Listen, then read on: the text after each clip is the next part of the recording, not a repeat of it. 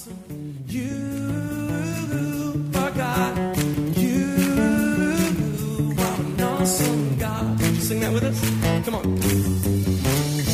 pray that as you listen to this message, you will be challenged and encouraged through God's Word. Here at Heartsease Family Life Church, it has always been our desire to see people's lives totally impacted and changed. His Word promises to accomplish that. For more information in regards to our church, you can call us at 225 274 1607 or visit us on the web at www.hflc.us. We look forward to hearing from you. Be blessed now as you listen to God's Word.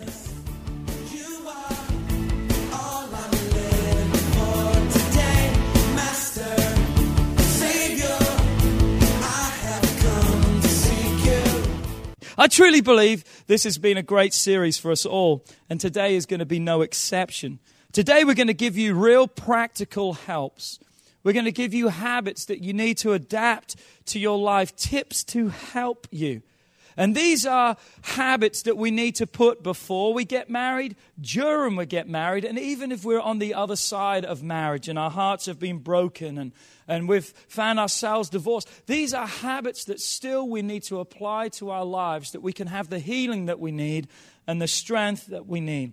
But they have to be applied, they have to be implemented to our life. Let me talk to all the people who are not married yet. If you're not married in the house, come on, just wave at me right now. Come on, wave at me. The, the before crew. Wow, we've got a lot. Keep those hands up. Look around. That's all the people who are available in the house. Don't wait. Don't wait to put these habits to work and say, well, I'll do them one day. Put them to work right now. Because when you get married, you need to realize this. It's what inside the couple that makes a couple. What's inside of you, your character. Because what is inside of you can not only make a marriage, but what's inside of you can also break a marriage. It doesn't start at the altar, that place of giving of yourself where couples stand prepared to give their best to each other and to God. It's spending time ready right now to be the right number two for someone else before you have even perhaps even met that person. I believe it's time, if you are single today, to let God prepare you, to prepare you for someone, to prepare you for that other person. Listen to this. Ask God to help you to become your future spouse's right person. And when you are that person, you will be the answer to someone else's prayer. When you allow God to work in you, you will be the answer to someone else's prayer. So, to every one of you today, if you're single, married, in a relationship, whatever it needs to be, you need to be listening today because we're going to give you some truths that work. Because God's way is still the best and God's way works. Throughout this series, we've been talking a lot about character, about you in the marriage, getting order right, having a relationship with God. And it has to start there. Character is so important. One of the best definitions I've ever heard of character is this what you are in the dark, what you are when no one else is looking, when no one else is around. And it has to start there. We need to take who we are, and we'll discover truly who we are through relationship with Christ then we need to add practical habits or principles that we're going to talk about today to who we are, and then it becomes what we do. Who we are determines what we do, and what we do comes from who we are. I want to ask every one of you a question today. What person do you need to become so you are either ready for or ready to have a healthy, fulfilled marriage? Let me ask that again. What type of person do you need to become so you are either ready for or ready to have a healthy, fulfilled marriage? That's an important question to ask yourself. That's an important question to have the right answer to, but instead, so many times, we ask ourselves different questions like this Who can I find that's going to make me happy? Did you notice the difference? The difference is who can I find that makes me happy with no change for me? Instead of saying what needs to change in order for me to be that person or to be ready. You see, we've got so caught up in looking for someone else that we've forgotten to truly find ourselves and who we are and what God asks us to be. In our marriage, think about what would happen. Every one of you who are married today, think about what would happen if you wouldn't only pray for your spouse to change but instead, you would rather say, God, change me. Change my heart, God. Show me the things that needs to change in me. Because probably you could do a change or two. You see, we've got so caught up about if only they would change. God, send me someone to be happy. All these kind of things where we've got to work on who we are. God, change me. Help me. Touch me. Most of us have probably had a look or a list of what we were looking for in someone. I think when you've got a list of what you're looking for in someone, there needs to be negotiable and non negotiable. Some things need to be non negotiable. Negotiable is the color of their hair, color of their eyes, and their height, weight, stuff like that. That's negotiable. We can work maybe a little bit with that. But non negotiable are things like they're saved. That's a good place to be.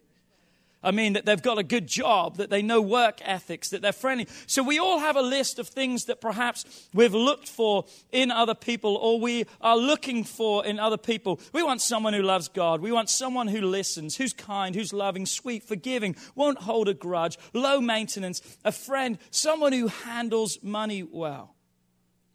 We all want those things in someone else. But the question today is are they present in us? Are they present in us? Come on, someone say with me today, ouch. Why? Because we need to have the realization of this. We want something from someone else that we ourselves are not even doing. We've got to be that person for our number two that we find. Let God worry about your two and let God help you handle your life. Can you be are you being that kind of person for someone else? Are you allowing God to work on your life, to develop you, to change you, to grow you, to move your life in that direction? Remember, order matters when it comes to God. God has to be first. And then He wants to build our character, He wants to make a better person who we are.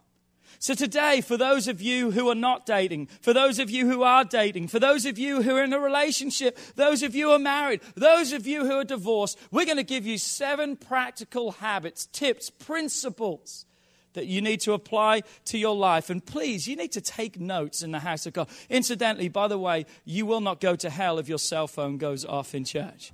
Luke, my little boy, turns to me so worried and so sincere in his face and says, Dad, will that really happen? Told him yes. Only plan. I said, No, son, it won't really happen. I hope. So, seven principles. You need to take notes in church. Are you ready? Habit number one I will deal with my past. Notice once again, it's I will deal. Why? Because we are dealing with ourselves. We're letting God take care of our, our number two or our two to be. We are allowing God to deal with us. Habit number one I will deal with my past. Dealing with your past, may I also add, is not putting it in a box and sticking it up in the attic. Your past is fixed. That means you cannot change it, but you can stop it. Let me say that again. Your past is fixed and you cannot change that, but you can stop that. You can't change what's gone before, but you can stop it changing your future, your today, your tomorrow. Your past doesn't have to continually work its way into each new day. Can I hear an amen in the house? Too many people are carrying too much baggage today baggage from past relationships, from families, from hurts, being let down. And what they are doing is they are carrying that baggage, those hurts, they are carrying them right into their new relationship. So now it's not only Johnny and Susie, it's Johnny, Susie, and Bob that's in the relationship. Or it's not only Johnny, Susie, it's Johnny, Susie, and Liz. Why? Because we're carrying the past with us and it's going to destroy and affect our future. No matter how bad or how much you have been hurt, I'm here to tell you today God can give you the healing that you need. God can give you the healing you need. If you're still single today, don't wait to inflict the spouse of your dreams with your unfinished business. Deal with it, remove it, forgive it. And we're going to talk a little bit more about forgiveness a little bit later. But get rid of it. Isn't it sad that we marry the person of our dreams, but we inflict upon them our past? Because we don't get rid of it. We don't let God deal with it. We don't let him deliver us from it. I wonder today what baggage you may be carrying today. I wonder what baggage you're carrying. It's important that we identify it. It's important that we seek help. You know, a good place to start when you've got help or you need help from the past is God's Word. To read God's Word. The Bible speaks about God's Word wants to renew our minds. It wants to touch and change our hearts. We need to read the Word of God so we can be free from the past. Another good thing to do is to pray, which is really talk to God about it. Say, God, I need you to help me. Heal my heart, heal my wounds. Another great help is to go to church, to be in an atmosphere, to be around godly people, seek godly counsel. We've got a great program here at this church called Celebrate Recovery every Friday night. I mean, it's great for you to come if you're dealing with the hurts and the habits and the hang ups, the excess baggage. Get around godly people, godly friends. Here's a really important one know who you are in God through building a relationship with Him. Get it handled. Get it handled. I'm here to tell you today the cross handled it all. Jesus, when he died upon a cross, he died to set us free from our past. And every time Satan wants to remind you of your past, why not turn it around and remind him of his future? Come on, your past is forgiven, your past is forgotten. The only one who keeps bringing it up is you. Let it go. Let it go. Let it go.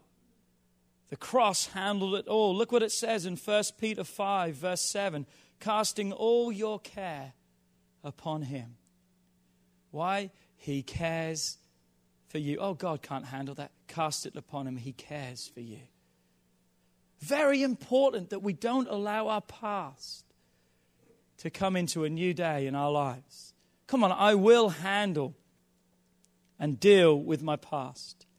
Second great habit is this I will grow with good people. I will grow with good people. You can tell a lot about people by the company they keep. The Bible tells us in 1 Corinthians 15, verse 33 do not be deceived. Evil company corrupts good habits. That means if you're around the wrong people, however much good there is in you, it's going to be corrupted. It's going to be affected. We've got to learn to grow with good people. We get like the people we hang out with. What does it say in Proverbs 27 17? As iron sharpeneth iron, so a man sharpeneth the countenance of his friends. Come on, we've got to be around other people who are going to sharpen our lives. They're going to challenge us. Because just like iron sharpeneth iron, we know that lead will take you to the bottom.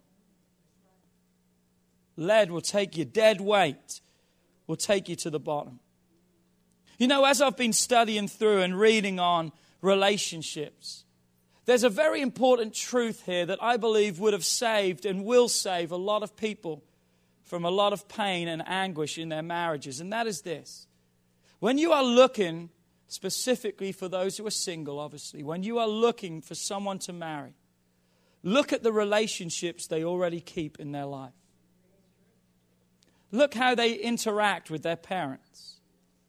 Look at the respect or lack of it that they perhaps have for elders, for other people. Look at the kind of friendships they keep around them, whether they're sustained friendships, if they're healthy friendships, if they're good, good relationships. Why? Because I'm telling you, if they don't have them before you, they're not going to have them with you. If they're not there already, they're not going to magically appear. And that's why it's so important to grow with good people, to build good relationships. Before marriage, find great friends. Get someone that you're accountable to. Surround yourself with people that will speak into your life. Get some people around you that's going to challenge you and say when you're doing something wrong, buddy, you need to stop. Don't get around the wrong crowd. Why? Because they're going to corrupt you. And when they start to do the wrong things, they're going to drag you into it. And when you do it, they're going to validate it and support you in it instead of saying, hey, buddy, you don't need to be doing that. Get around the right people. In your marriage, begin to build healthy relationships with other married couples. You know, one of the biggest enemies to a married couple is single friends. I didn't say you can't have any. But you've got to be careful who you're hanging out with because they will misinterpret your commitment as a prison. That you have to call and let your husband or wife know what's going on. Man, what's the deal, man? You're under the thumb? What's the deal? Man, I can do whatever I like. What does it do? It sows seeds. You got to be very careful. You got to watch. Because when you're married, you're not single anymore. You've got greater responsibilities. You can't do what you want all the time anymore. You got to build healthy relationships then with other married couples. And don't just build relationships with married couples of your own age. Find some older people whose marriage is successful. Take them out for supper. Meet them for a coffee. Invite them around your house and just pick their brains and say, Help us make our marriages better. We've also got to surround ourselves, just like when we were single, with good people, godly people, people that's going to hold us accountable, people that are going to speak into our lives. I've heard people say so many times, well, what about this friend? They're kind of a neutral friend. There's no such things as neutral friends. Because you put anything in neutral, you know what it's going to go? It's going to go to the lowest point. If you're hanging out with people that you think are just kind of neutral, you know what they're going to do? They're going to take you down. You put a car in neutral, it's never going to roll uphill. So watch for those neutral friendships. You've got to be around people that's going to help you grow in your life. Those of you who are single, realize your years of singleness are irreplaceable opportunities to prepare yourself relationally for, for, for a fulfilling and enduring marriage. Don't waste the time right now. Don't waste these moments. Build relationships, good relationships with people around. I want to give you four filters, if I could, right now, to help you in your relationships, and these may help you. Filter number one what relationship around you maybe needs to be initiated? That means, what relationship do I perhaps need to develop with someone that's going to build my life? That's going to build my life, that's going to strengthen my life. Filter number two what relationship needs to be nurtured?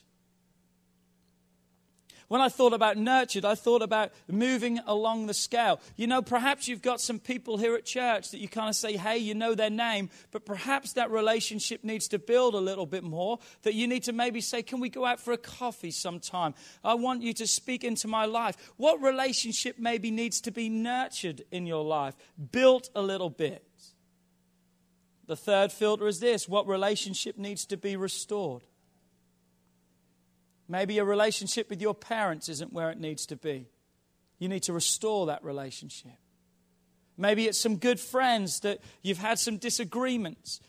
It's time to restore that relationship. Don't hold grudges. Make it right. Be the bigger man. Matthew 5, verse 9. I love this scripture. It says, Blessed are the peacemakers, for they shall be called the Son of God. Be a peacemaker. What relationship needs to be restored? Oh, Pastor P, I'll restore it when they ask me to forgive them. I didn't say that. It's your responsibility to restore it. It's your responsibility because one day you're going to have to stand before God and you're going to have to give an account for that severed relationship and the wrongdoing and the wrong motive in your heart. Here's a fourth one, which is really good. What relationship or relationships, plural, need to be severed? What relationships are hurting your relationship with God? I'll tell you right now, real friends will take you to Jesus at any cost. Four men one day found a friend who was paralyzed. And they said, We're taking you to Jesus. The Bible doesn't say he asked to go to Jesus, they took him to Jesus. When they get there, it's so full they can't get in. But real friends say, No, we're taking you to Jesus. Real friends stop at nothing to get you to Jesus, even if it's going to cost them something. I mean, who do you think had to pay to fix the roof of someone's house when they ripped a hole in it? They ripped a hole in the roof and lowered Jesus down, or lowered the man down to the feet of Jesus. That day, real friends brought someone to Jesus, and Jesus touched that man, and he was never the same again. I will grow with good people, people that are going to take me to Jesus. You need to be around some people that are going to take you to Jesus, that are going to challenge your life, that are going to hold you accountable. Habit number three I will learn to be a listener. Does anyone struggle here? Okay, for everyone else who didn't put your hand up, it's because you're not listening today. Come on, we all struggle here to listen. I've discovered this. I'm 39 years of age. Man, I'm old. I'm getting old. I'm going to be 40 this year. That is absolutely ridiculous. And um, crazy, crazy, crazy. But I keep reminding myself age is a mentality. Do I hear an amen in the house? But I have discovered this. There is an art to listening that you and I must learn. To listen well invites love and makes it grow. But to listen poorly or not at all will kill love. Listen to this. Virtually everyone hears, but few listen. And there is a big difference. I was, I was, as I was preparing my message, I was remembering a story years ago. I've got an uncle, my dad's brother. He's called Bud. Uncle Bud. Come on, his real name is Malvin or Melvin. I don't even know what his real name is. He's always been Bud, you know. But one day, he was one of those kind of people that, you know, he would just walk through church and people would talk to him and he'd be friendly to everyone, but he was hearing and he wasn't listening. And suddenly, this lady is telling this really sad story about how she lost her brother that week. To which my Uncle Bud replies, Well, I think that's marvelous. She says, Excuse me, Bud? Well, I think that's marvelous.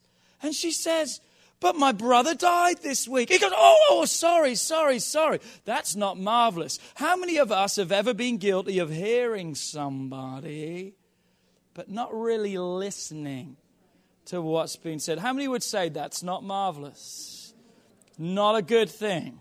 And we've got to make sure that we're getting it right. There is a two to one ratio for a reason. You have got one mouth and two ears. Hasten a two to one ratio. For what reason? Perhaps because you need to do twice as much as what you do. I know that when Kelly talks to me sometimes, she's in the nursery today, but she would be amen and at the front row right now. I know that when Kelly talks to me sometimes, my mind is in 20 different locations.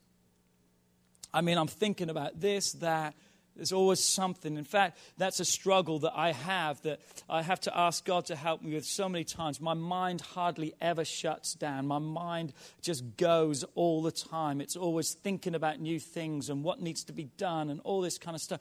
And if I'm not careful, it can rob that quality time that I need with my wife, my children, or whoever it may be.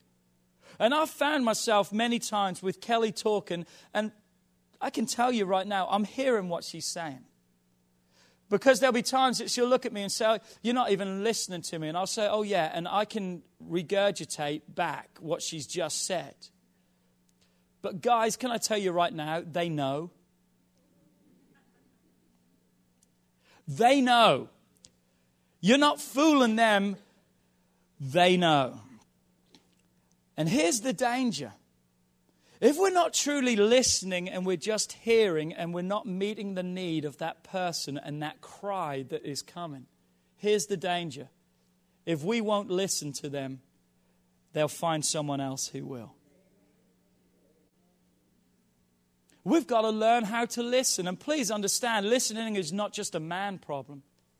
Listening is a problem, period. It's a problem across the board. I'm really feeling helpful today, so can I give you some helps that will perhaps help you in listening? I like what Dale said on, on Wednesday night. He said, I'm going to give a parable, but it's not really a parable, it's a story I wrote, so it's a Daleable. I like that. He was Dale, a Daleable. So let me give you some helps today, okay? Help number one. If you want to learn how to listen, stop everything and focus intently upon that person. Small print, if you're driving, it's not a good thing to do that. So, at the times when you can, mute the TV, turn the TV off, focus intently upon that person, stop everything that you can if possible, and focus on that person. Number two, don't just listen with your ears.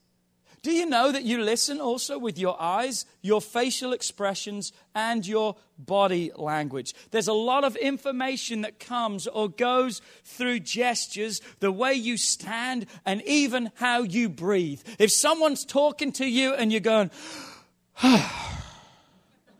and your arms are crossed, you know what that sends back to them? You're not really listening. Don't forget to breathe, but when you breathe, don't breathe too heavily. So don't just listen with your ears, listen with you. Number three, repeat back. But don't fall victim to the fact that you're just repeating back and you're not really listening. You've already stopped everything. You're focused on them. You're listening with all of you. And now you are repeating back to them, helping confirm to them what you have just heard, and also affirming the fact that you value what they have just said to you. I will learn to be a better listener. How many thinks we need some help in that area. Habit number. Okay, just making sure you're listening today. Habit number four I will guard my heart. Say that with me. I will guard my heart. This is vital for your life. Before marriage, during marriage, whatever state of life you may find yourself in, it is so vital that you guard your heart. Craig Groeschel in this book, Love, Sex, and Happily After, incidentally, I've got two I want to give away today. Anyone want a free book? An incredible, Miss Jenny, you want a book? I'll give one to you right over there. Come on, let me come all the way back over here and give this. You've got to read it, the girl. Come on, there you go. Fantastic. Great gifts. I've got something else I want to give away today while I'm at it. Who wants a nice mug full of candy? How many want Dustin? You got that? There you go. Look at that. There you go. Good catch. But we've got to learn how to guard our heart. Greg, Craig Groeschel, in that book that I just gave out that's called Love, Sex, and Happily Ever After, he gives a great analogy of our heart.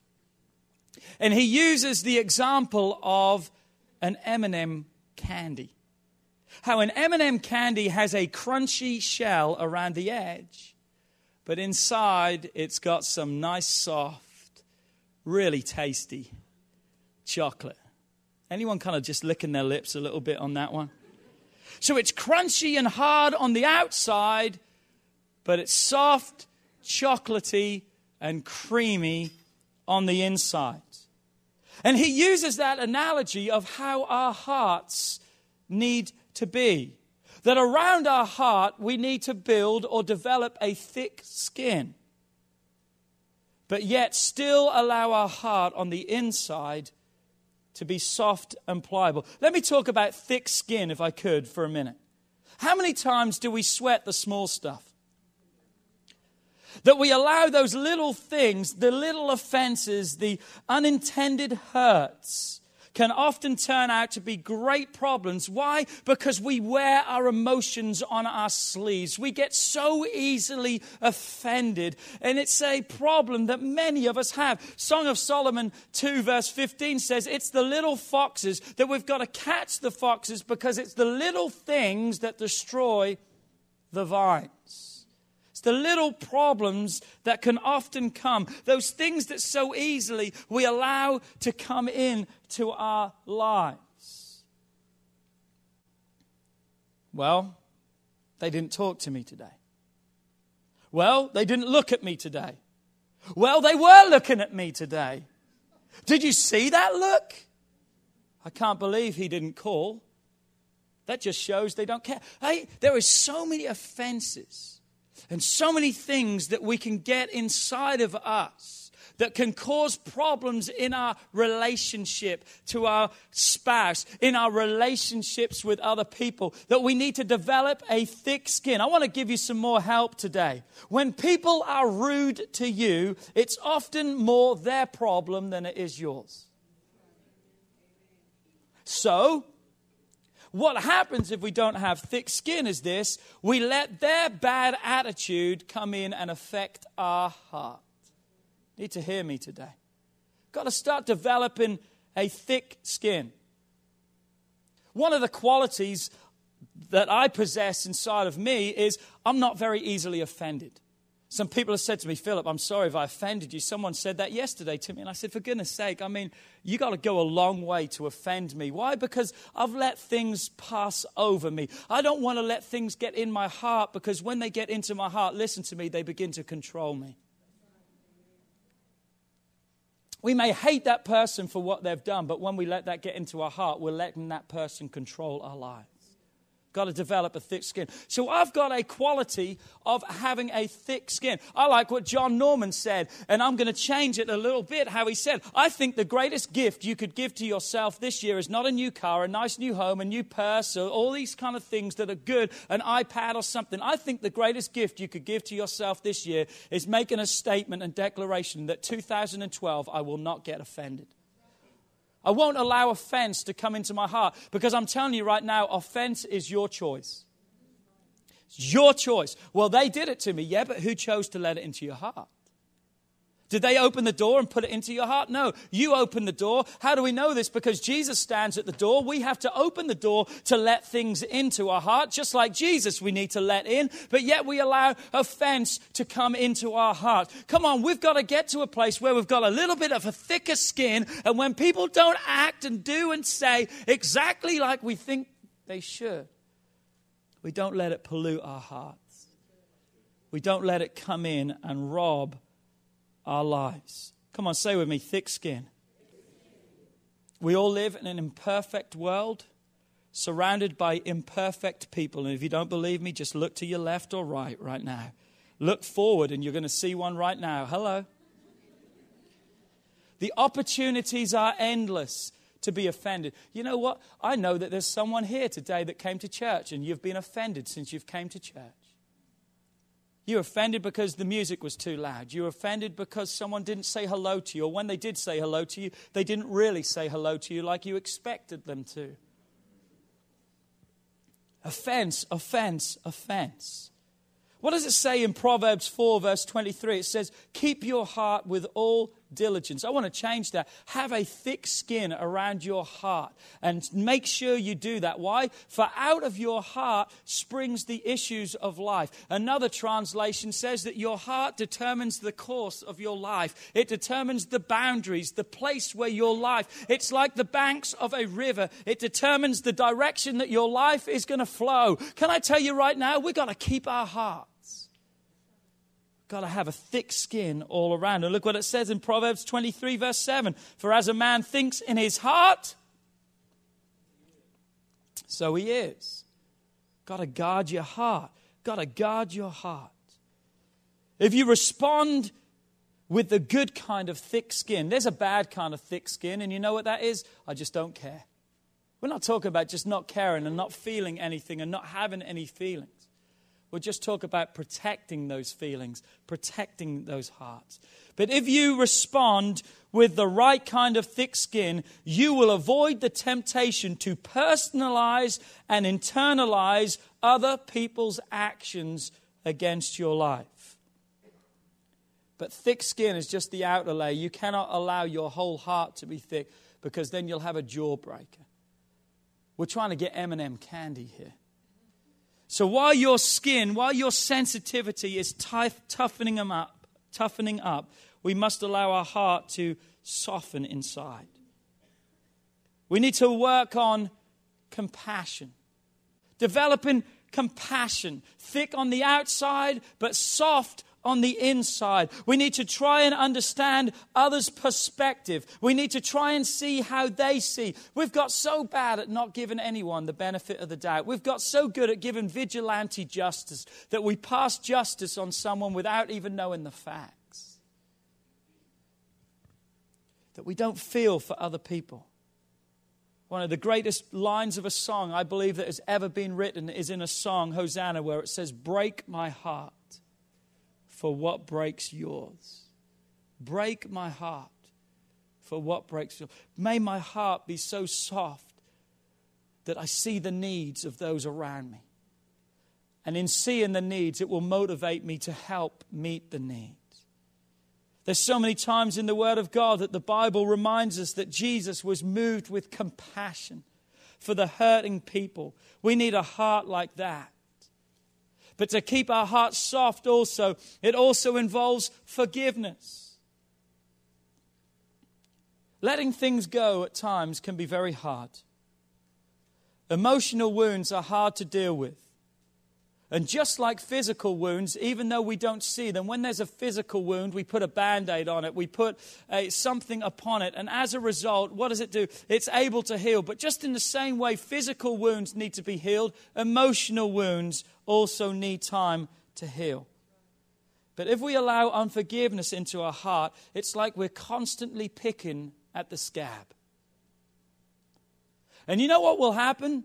It may eventually kind of heal but it's going to leave an awful scar where it was. Forgiveness does not make them right, but it makes you free. Well, I'll forgive. Well, I can't forgive because if I forgive, then I'm saying that they were right what they did. No. True forgiveness doesn't make them right. True forgiveness makes you free because forgiveness is your responsibility. And here's how we are to forgive we're to make sure it's clear between us and God. And anytime we're harboring unforgiveness against someone else, we're blocking our relationship with God because God says, if you've got someone against some, someone else and you're coming to give me some praise in the house, God says, first push my praise aside and go and take care of that. Why? Because I'm not going to hear or I'm not going to receive or take that gift that you want to give to me. Think about that. Forgiveness will shut out our lives. It will shut out God's blessings that he wants to pour into our lives. Look what it says in Colossians 3:13. It says, "Bearing with one another and forgiving one another." Word's not just forgiving one another there, it's been grace, having grace, unmerited favor, that which God shows towards us that may, maybe don't deserve it, but you know what? You don't either. Being forgiven to them, releasing your life. If anyone has a complaint against another, even as Christ forgave you, look what it says. You must also do so. You must do. It's not a question, it's a must. You must do. As Christ forgave and is forgiving you constantly, we must learn how to forgive others. Someone's done something against you. They've inflicted something against you. Put it on one side of the scale, what that person's done. And on the other side of the scale, put every offense and everything that you have ever done against God. And what you've done to other people, you've done towards God. So we're talking about every offense of your life today. Put it on the other side of the scale. That one thing, that one look, that one word, that one comment that they made, how dare they? How dare you? Put it on the scale and then put everything on the other side and ask yourself, how much did God forgive you from?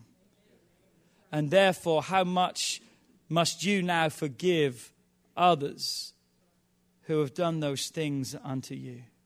God, if you can forgive me with all of this stuff, I can forgive that person with just that little stuff. Say with me, guard your heart. You've got to have a thick skin, but yet it's got to be soft on the inside.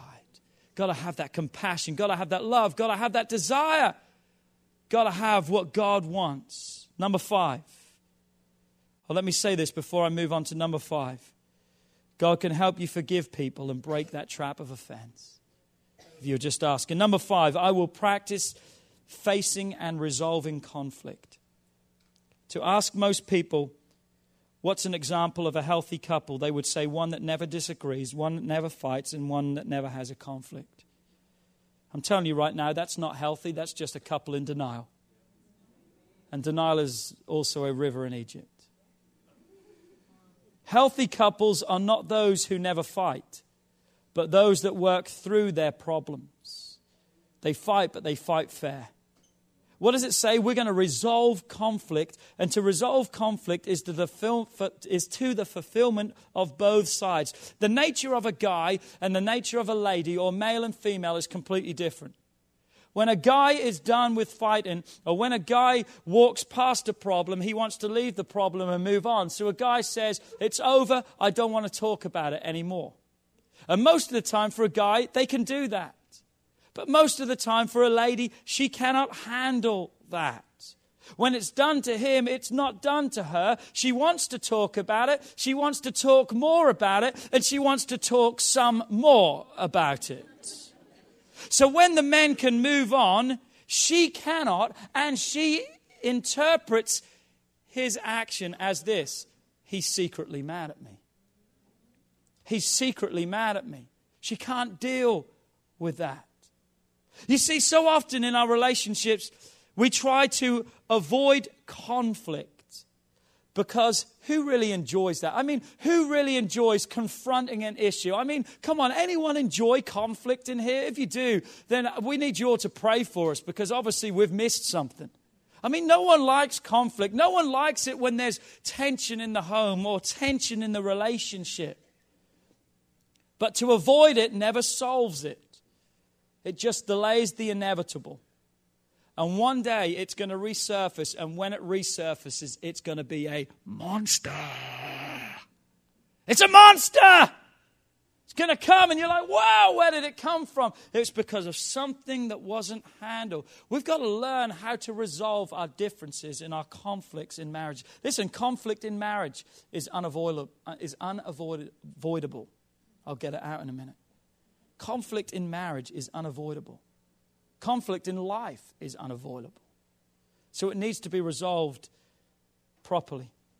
Let me give you some helps how to resolve conflict, and I'm nearly finished this morning. Help number one calm down before you respond. Take a time out. Don't fight when you're angry. Because you know what will happen when you fight when you're angry? You're going to say some things that you never even meant to say and words cannot be taken back. Words cannot be taken back. We've got to learn how to respond with love and not anger, or at least, at best, calm down a lot. So calm down before you respond. Here's a really key one, I believe, right here. Number two, don't go to bed angry. Don't go to bed angry. Don't carry into tomorrow what can be left in your today. Because when it goes into tomorrow, it can cause more problems and more problems and more problems. The Bible says in Ephesians 4 26, 27, Be angry and do not sin. Do not let the sun go down on your wrath, nor give place or opportunity to the devil. The thought is this that we can give opportunity to the devil through not handling and resolving those things and bringing them into another day. Don't allow Satan any foothold in your relationship, in your marriage, in your future relationships or marriage. Learn to deal with those things. Learn to say sorry before you go to bed at night. Learn to handle it so the new day can be a new day and not a new day plus the old day that you didn't take care of. I'm nearly done. Number three, don't get historical. I didn't spell that wrong and I didn't say that wrong. Historical, not hysterical, historical. We're so good at getting historical when problems come that what do we do? We start bringing up the past. Oh, here we go again. Last week you did this. And the week before you did it. I thought you forgave me. How can I forgive you? You keep doing those same things over again. Can I tell you, bringing up the past is not going to help? And really, if you're continually bringing up the past, maybe you haven't forgiven the past. And you need to work on that forgiveness. Can we learn to leave the old hurts buried?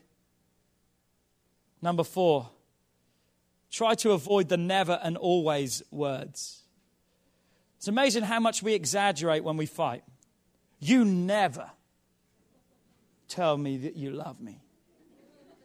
You always. And you notice how we we really kind of stretch him out a little bit. It's not we you never do that. It's you never. And you always. Try and avoid those things when you fight. You can't avoid the conflicts, but I'm telling you to be fair with each other. Remind yourself of this I am fighting with someone that I prayed for God to give to me. I am fighting with someone that I made a vow to love, cherish, and to protect. So the only person I'm hurting is not them, I'm hurting myself. You've got to begin to realize that. Is this good stuff today? We've run out of time, so I'm just going to give you the last two, and we'll maybe go into them a little bit deeper on Wednesday night for all the saved people who come to church. Habit number six I will be financially responsible. If you're single, you need to learn how to handle your finances before. There's nothing worse and no greater problem that you can take into a marriage than debt, debt, debt, debt, debt. It can cause so many problems in marriages, in your life.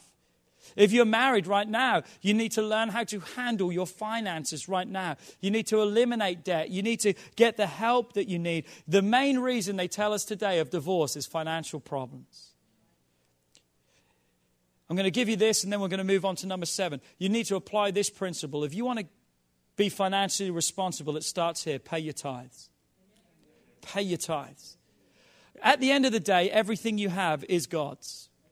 And you need to realize that the talents, the gifts, the abilities that you have, you think you've got all those and you went to school and because of your school and because of this and you're working hard, you got yourself a good job. Well, who gave you your brain in the first place? Who gave you your hands and your feet? Who gave you the strength, the abilities? Only God, only God. Everything you have today has come through the grace and the blessing of God. But yet, what do we do? We shut God out and say, Thank you very much, but not really. I don't want you to be a part of our lives. The sooner we realize and invest into that, the better. We've got to be a good steward with what God has given to us. Why? Because God says, if you're a good steward with the little you have, God says, I can honor you and give you more. So we need to be financially responsible. We need to take the lead in our homes. Number seven, I will invest in my relationship with God. Vitally, vitally, vitally important. Should be obvious, but for many, unfortunately, it's not. It's the most important thing.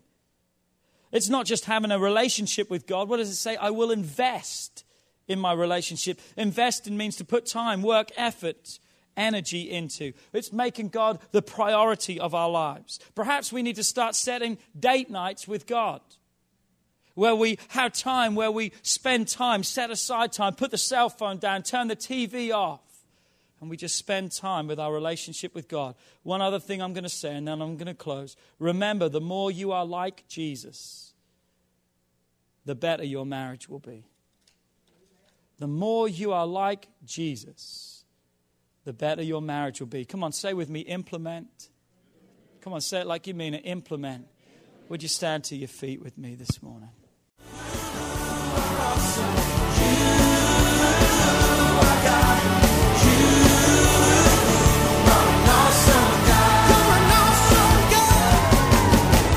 We would like to thank you for listening to this message today.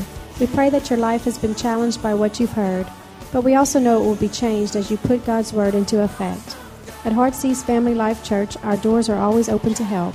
If you need any more information or just a friend to listen, we are here. Call us at 225 274 1607 or email us at pastorp at hflc.us. Remember, put God first in your life and everything you do will prosper. We look forward to seeing you soon. God bless.